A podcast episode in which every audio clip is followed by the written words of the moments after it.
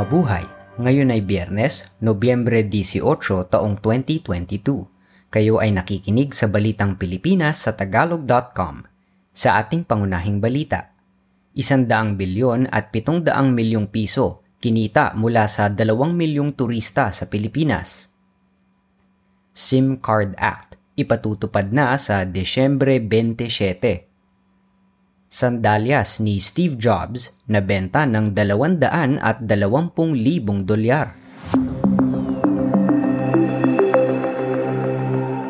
Mahigit sa 2 milyong mga turista ang bumisita sa Pilipinas simula ng paluwagin ng bansa ang mga paghihigpit sa border simula noong Pebrero.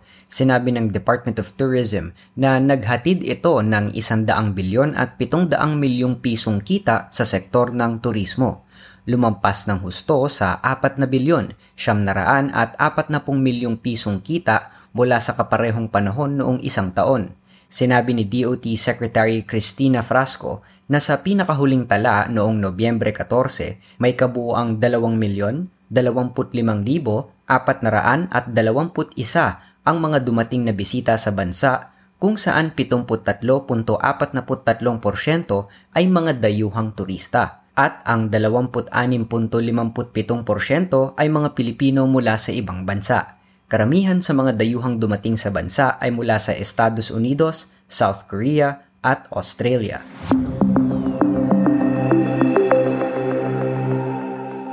Simula sa Desyembre 27, ipatutupad na ang SIM Card Registration Act na naglalayong labanan ang mga tech scam at spam ang lahat ng mga kasulukuyang SIM subscribers ay kailangang irehistro ang kanilang SIM card sa mga Public Telecommunications Entity o PTE sa loob ng 180 araw makalipas ang implementasyon ng batas.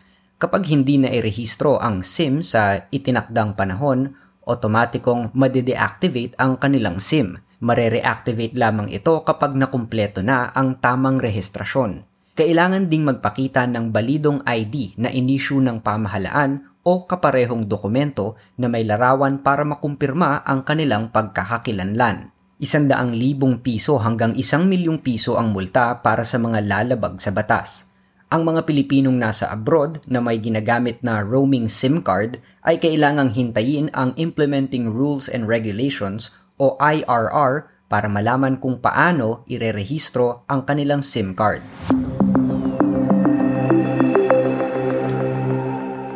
Nakipagpulong si Pangulong Ferdinand Marcos sa Pangulo ng China na si Xi Jinping sa gilid ng isinasagawang Asia-Pacific Economic Cooperation o APEC Summit sa Thailand. Kabilang sa kanilang napag-usapan ang ilang isyong pangrehiyon at ang mga plano para sa isasagawang state visit ni Marcos sa China sa Enero. Itinutulak ni Marcos ang pagkumpleto sa Code of Conduct sa South China Sea kasama ang mga umaangkin sa mga isla na Brunei, Malaysia, Taiwan, Vietnam at China.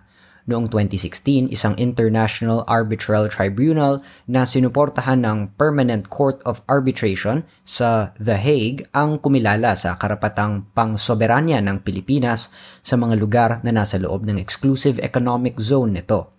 Kinontra nito ang pag-aangkin ng China sa kabuuan ng South China Sea. Gayunman, binaliwala lamang ng China ang makasaysayang hatol na ito. Samantala, darating naman sa bansa si United States Vice President Kamala Harris sa susunod na linggo upang makipagpulong kina Marcos at Vice President Sara Duterte. Nagpakawala na naman ang Bangko Sentral ng Pilipinas ng bagong rate hike upang makontrol ang umiinit na inflation sa loob ng ekonomiya ng bansa. Itinaas ng Monetary Board ang interest rates ng 75 basis points. Ang mga bangko at financial institution ay ginagamit ang benchmark rate na ito para sa pagtatakda ng interest rate sa kanilang pautang. Sa kasulukuyan, ang benchmark rate ay nasa 5%. Sa data ng pamahalaan, ang inflation ay mabilis na umakyat sa 7.7%, ang mabilis na pagkilo sa loob ng 14 na taon. Samantala, ang palit ng dolyar sa piso noong Nobyembre 17 ay 57 piso at 36 na sentimo.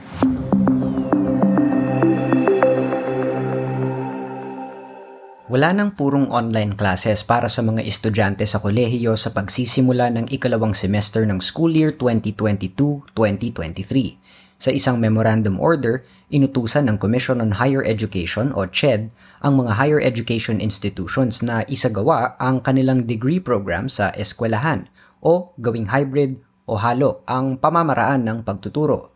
Sa mga magpapatupad ng hybrid learning, kailangang nasa 50% ng kabuang contact time ay isasagawa on-site.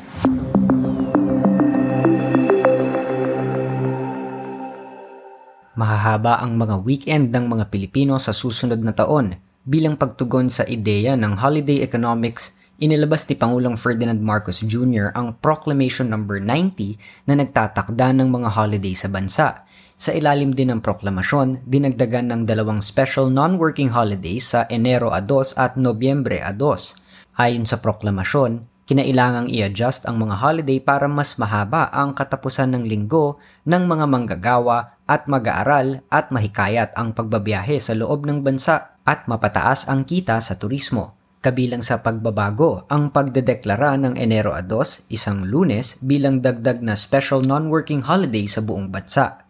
Ito ay upang bigyan ng dagdag na panahon ang mga Pilipino sa pagbisita sa kanilang mga kamag-anak at manatili kasama ang kanilang pamilya makalipas ang selebrasyon ng bagong taon.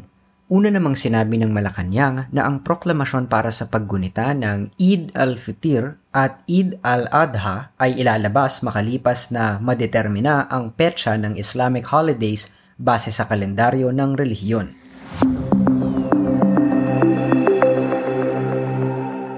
Sa trending na balita online, Viral ngayon ang isang siyam na taong gulang na bata mula sa Albay na nagpakahirap para makatungo sa Thailand at lumahok sa ika-anim na Eastern Asia Youth Chess Championship sa Bangkok. Ang batang si Vince Rafael Operiano ay unang nagbiyahe patungong Thailand na hindi kasama ang kanyang amang si Ben. Umiyak ang bata sa kanyang unang laro dahil wala pa ang ama, na naging dahilan ng pagkatalo nito. Nang dumating ang kanyang ama, Sunod-sunod na ang panalo ni Benz hanggang sa magkampiyon ito. Nahirapan si Benz at ang kanyang ama na makalahok sa kompetisyon dahil salat sila sa pera. Natulog pa sila ng tatlong gabi sa mga bangko ng airport dahil kulang ang pera. Ang kanilang plane ticket ay bigay ng Philippine Sports Commission. Si Benz ang nagraranggong number 1 sa under 10 years old category at nagpataob sa 20 iba pang manlalaro mula sa iba't ibang bansa.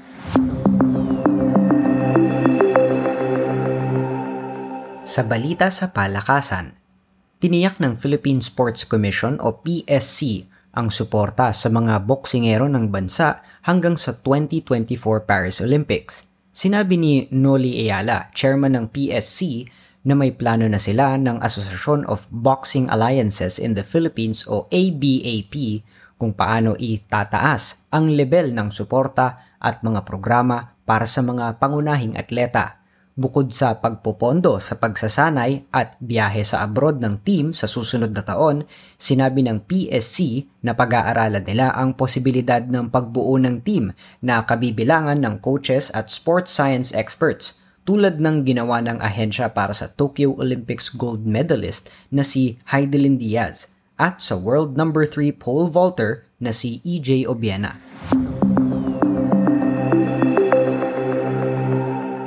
Sa balitang showbiz, isang buwan bago magpasko, nakatanggap na ng kanyang regalo ang aktres at influencer na si Heart Evangelista mula sa kanyang ama. At sa mensahe ni Reynaldo Ong Pauko sa kanyang anak na si Hart, nakasaad dito ang kahilingan nitong maging masaya ang anak. Sinabihan niya ang anak na bumili ng sapatos at jacket at babayaran na lang niya pagbalik nito sa bansa bilang regalo sa Pasko. Si Hart ay kasulukuyang nasa Paris, France. Hanggang ngayon ay wala pa ring linaw ang matagal nang umuugong na balitang may problema ang kanyang buhay may asawa makaraang tanggalin nito ang apelyidong Escudero sa kanyang Instagram account.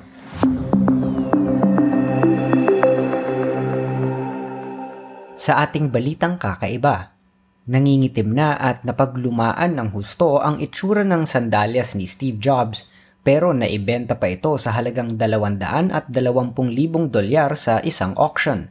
ang gamit na gamit na brown suede Birkenstocks na noong 1970s pa sinuot ang ginamit ni Jobs noong siya ay naglalakad-lakad pa sa kanyang bahay sa California. Ang kanyang bahay sa California kung saan sinimulan ni Jobs ang pagtatag ng kumpanyang Apple ay isa ng makasaysayang lugar. Ang pagkakabenta ng sandalyas ni Jobs na nakaukit pa ang marka ng paa nito ay ang pinakamataas na binayaran para sa isang pares ng sapin sa paa. Sina Jobs at Steve Wozniak ang magkasamang nagtayo ng Apple noong 1976 sa bahay ng mga magulang ni Jobs sa Los Altos, California. Namatay si Jobs noong 2011 dahil sa komplikasyon ng pancreatic cancer. At yan ang kabuuan ng ating mga balita ngayong Nobyembre 18, 2022 para sa tagalog.com. Basta sa balita, lagi kaming handa.